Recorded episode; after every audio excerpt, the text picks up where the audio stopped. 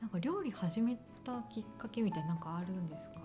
なんか作ろうと思った。子供の頃から作ってうん、子供の時に親の教育の一環としてあの料理を作らされました、作らされてたんですね、うん、小学校の時に、へー。多分まあ自立させたいんでしょうね。ああなんか結構なんか料理指導を袋がしてくれましたよ。へえ、うんどんな意図なんですかね。うん料理ぐらい作れ料理ぐらい作れるようになりりなさいっていうことだと思います。うん。そうなんですよ。何から作ってたやっぱり中国の家庭料理えーそうです。なんか卵焼きとか、あうん、あとすお米の炊き方とか、チャーハンとか、まあ、チャーハンうん。とかなんか、まあ、野菜を切ってそれをスープにするとか、まあ、つってもそうほらお湯沸かして野菜切った野菜入れて塩とほら鶏ガラの素を入れるだけの話なんですけどそれは小学校の時に親に教えてもらってまあ好きでも嫌いでもなかったんですけど大人になってからつうかっていうかもう30代になってからふとあなんか料理久々じ何十年ぶりに作ってみようかなっつって作り出したんですよね。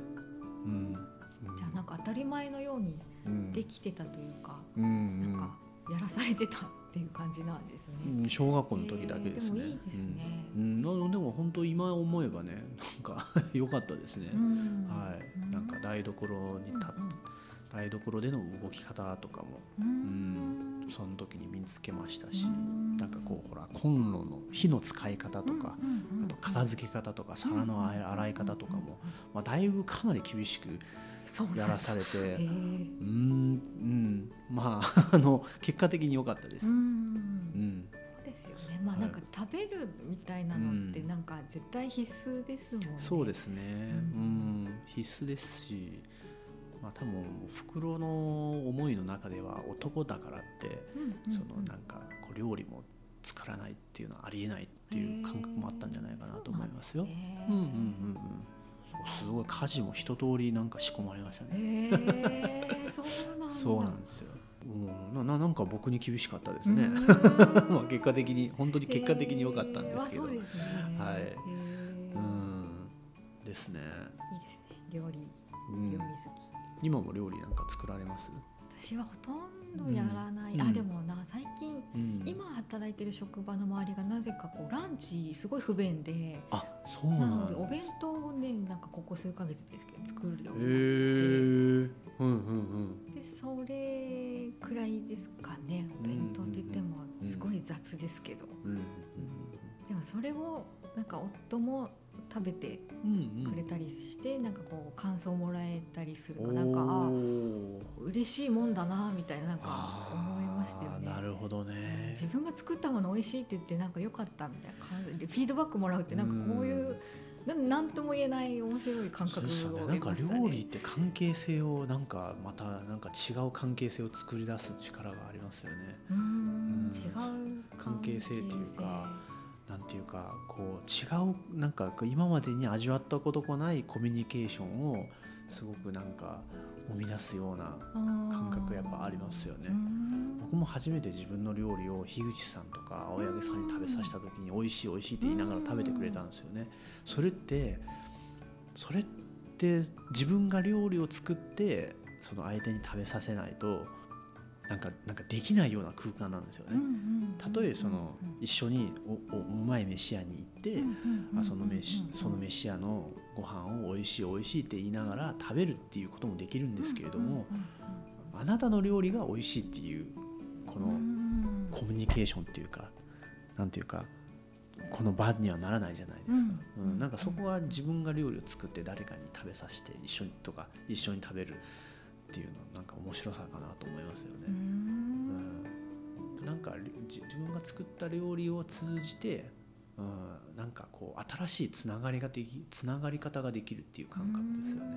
つながり方うんそうなんですよね。うん。なんかこの関係性がもう少しなんか違う意味でなんかちょっとこう意味合いが増えっていうか豊かすちょっと豊かになるっていう感じですよね。ただ単に例えばこう友人関係とか仕事の関係の人でも、うん。自分が作った料理を食べて美味しいって言ってもらうとか僕も嬉しいみたいな感じでうん。ちょっとなんか関係性のこうなんていうかこう色が増えるみたいな感覚なんですよね。うん。この前「力に尋ねよ」小説は読んで、はい、それこそなんかご飯っていうかいろいろと食べさせるうんシーンうんあります。よね。うん。あれで心がなんかほだされていくみたいな。まああれかなって今聞いてて思ったんですよね。あーなるほど。人心掌握じゃないけど。すごい、うんなんだろう。おにぎり飯どうです？どうですか？みたいな感じで。故郷で食べたあの味再現して、わあこれ！みたいな。キュンみたいな。あの感じやっぱ食べ物が心を動かすっていうか、うんなんか不思議ですよねと思いましたね。ですね。ヨガと一緒かも。やっぱね身あ体性から入って、うん、人の考え方に影響を与えるのかな。うんもしれないですあれはねね。なんか食べ物面白いなってなんかうんうん感じましたね、心動くな確かに。と思って。読みました？読みました、年末にですか？どうですか？土源でしたか？なんかねもうラストシーンはこんな感じじゃないですか。こうガシャンガシャンみたいな。投げる方なんめっちゃわかるって思いました。ね。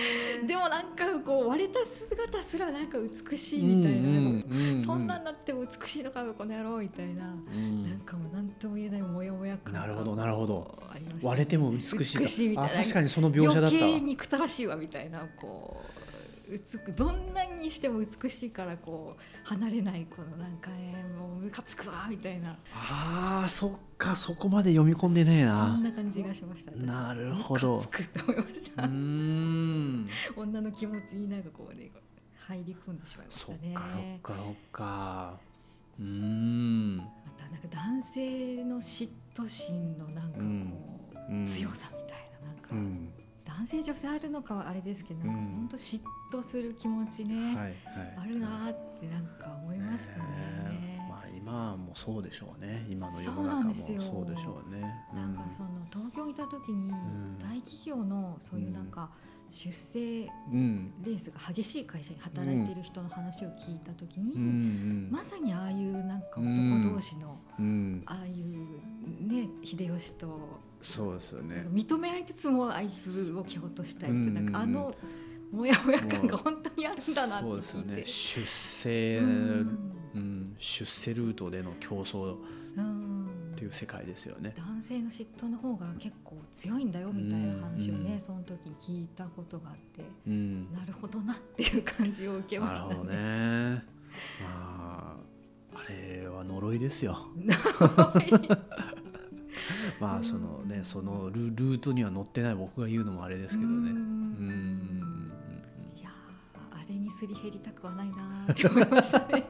うん。いやでも面白かったですね。面白かったですか？よかったです面白かった。久々の小説ではなかったですすっかごい久々でやっぱりなんかこう、うん。心がこうぐっちゃぐちゃして嫉妬とか一緒に嫉妬したり、一緒になんか多分ね自分の20代とかのなんかこうドロドロしたうん。時代を思い出すから嫌なんだなって思ったんですよね。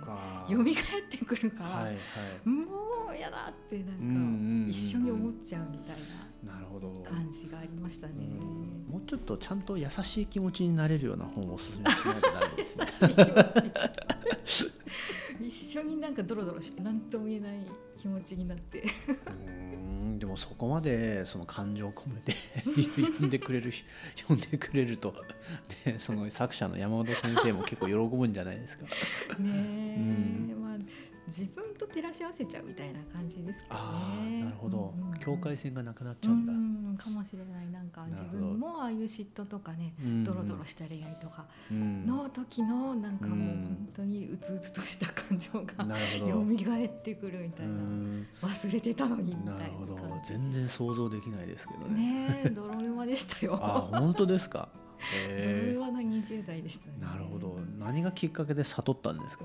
どうですかね私やっぱりその30歳の時に、はい。あのパートナーが亡くうん病気で亡くなった経験があるから、うん。もうあれは本当に自分の人生を変えたきっかけだったし、なるほどなるほど。やっぱりこういう外に出る活動っていうかねうん。いろんな人とつながっていく活動を始めたきっかけでもうん。あったので、やっうん。ぱその30歳っていうのがうん。私にとって大きな転換うんの時だったかなって感じがしてますかうね。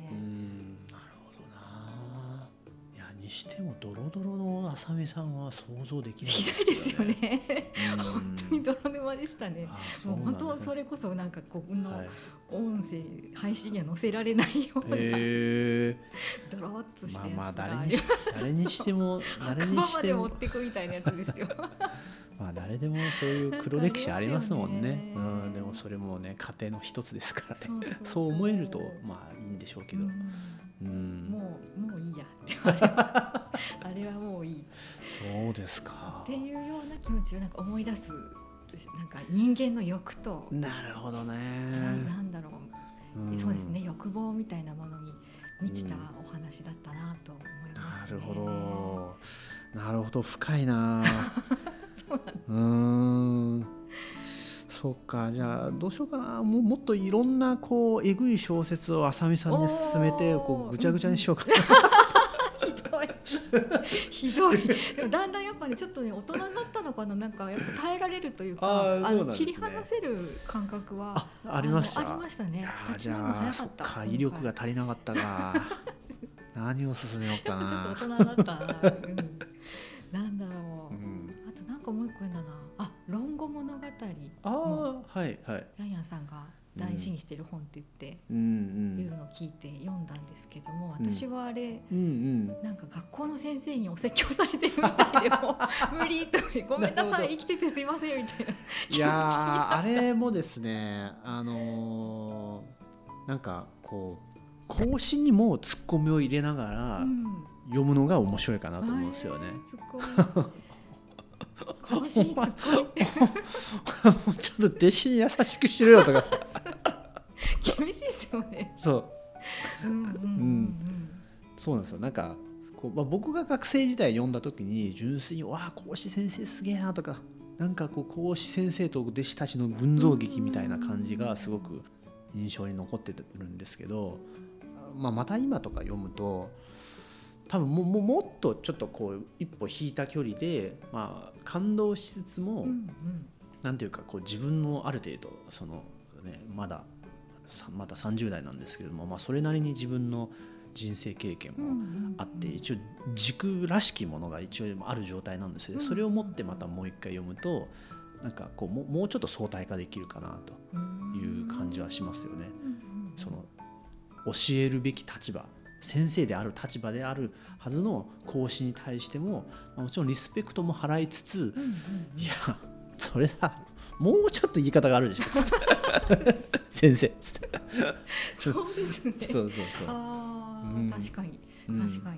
うん。うん多分群像劇をそのなんていうかボケツッコミをなんか楽しむ感程度でいいかもいいかもしれないですね。うんうんうんうんうん。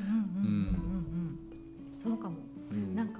すごくうん。先生は正しいみたいな先生の言うことはすべてみたいなうん感覚を持ってたりするので。ああまあのわかります、うん。はい、なのでそれにうん。先生が言うように生きていられない自分ってなんてダメなんだごめんなさいみたいな感覚になってしまってなるほどね。それやっぱでもボケです、うん。あのツッコミですよね、うんなんか、うんうん。ツッコめるようにならないとなっていうのはなんかちょっと学びですね。なるほどですね。うんそうかなるほどですね。多分僕も内容あんまりもうだいぶ忘れてきてるんですけども、うん。確か東講師の弟子に白っていう弟子が出てくるんですよね、うんもう40代ぐらいのこう弟子がいて。でその生まれは実は多分そんなに良くないんですよね、うん。どっちかっていうとこう荒くれ者、うん悪く言えばチンピラ。確か多分チンピラ出身なんですよね。で孔子についていって孔子のうんなんかボディーガードをしながらいろいろなんか教えを受けるみたいなうん結構有名な弟子の一人なんですよね。でこうめちゃくちゃ孔子がその白に対して当たりきついんですよ。うん。多分もう一回読んだらなんかあのなんかそんなのあったなってお前全然全然それダメじゃんみたいな感じでもうすごいきついことを言うし、いやなんだったらもうお前この年でさ、まあ、悟るっていうかその真人間になるの無理だぜって言い切ってるんですよね。ううううなんか思い出しました。ありましたね。学生時代に読んでそれ爆笑して、爆笑？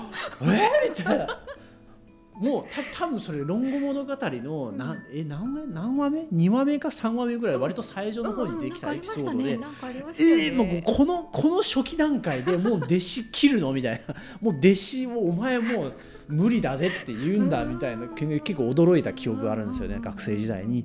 でもその白のことを孔子一番可愛がってるんですよ。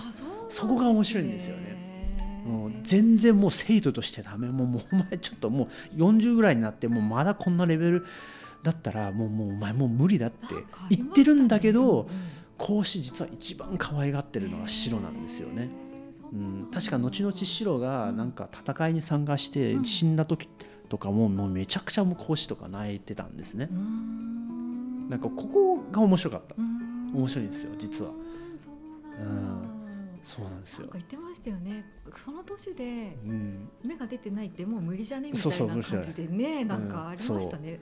で言ったんだけど、それをこう白も泣いて孔子も一緒に泣くのがいいんですよね。うん、なんか普通になんかなんていうか普通のこう上から目線っていうか、まあ、上から目線っていうかその、まあ、先生は上から目線でもいいと思うんですけど、こうなんかそうねそこまで弟子に言う先生だったらもうね、もう目もかけてくれないし、もうなんかもう育てる気もないっていうふうに思うじゃないですか。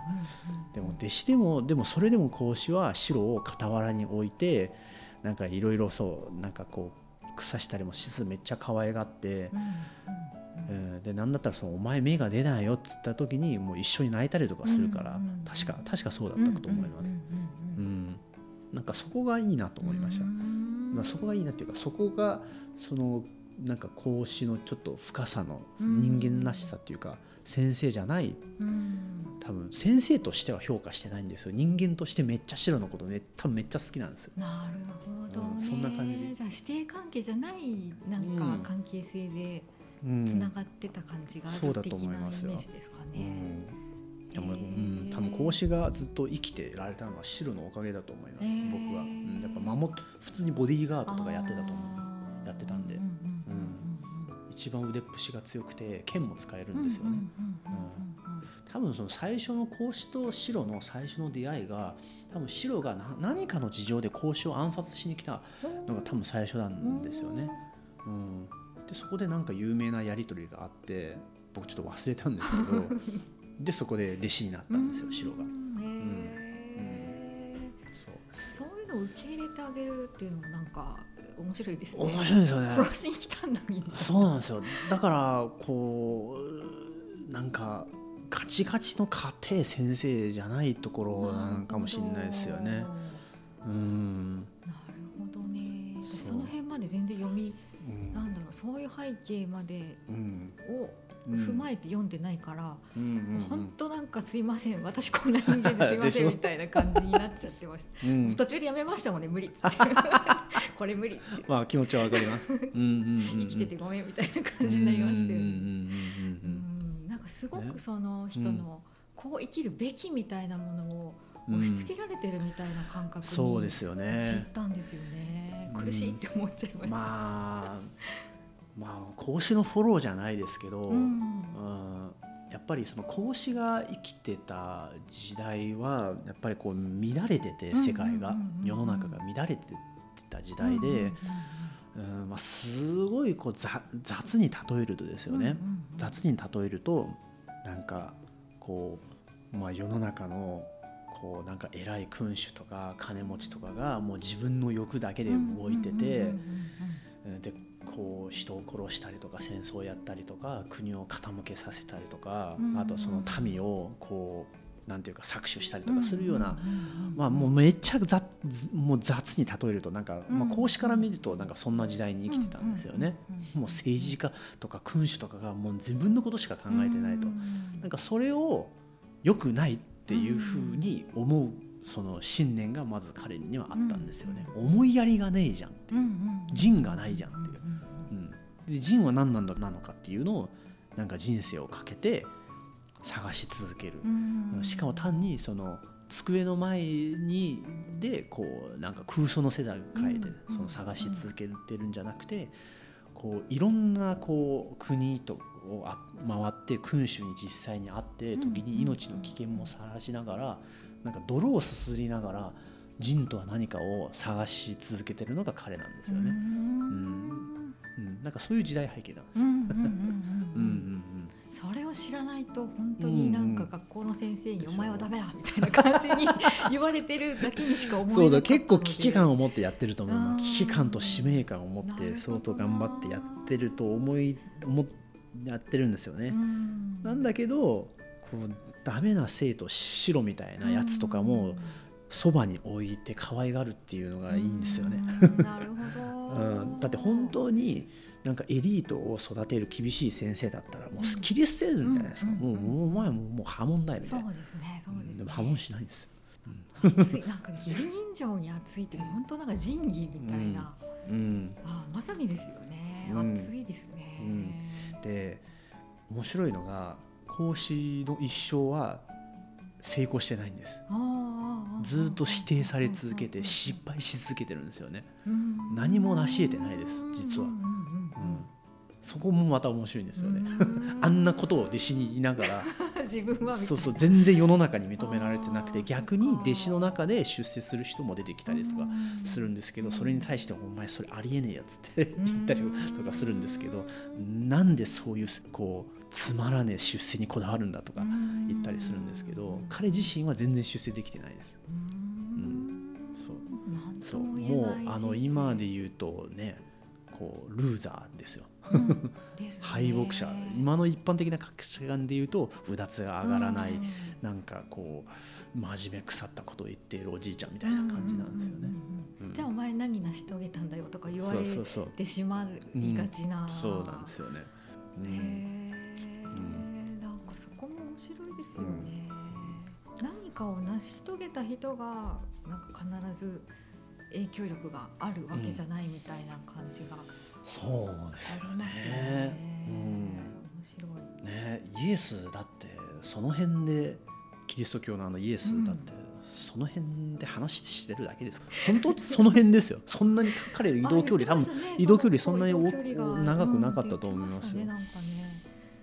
で貼り付けにされてさそれでフィニッシュしてるんですよ、人生、でもそれによって確実にこう心を救われた弟子とかあとそのなんか差別されてきたこう人たちがいるからですね、うん、そうです。なんですよね。なんか面白いですね。それを考えると、ね、面白いですよね、何が本当に影響になるかみたいなのが、本当予想ができないんですよね、そんなのがこんなになるみたいなのがね、ありますよね。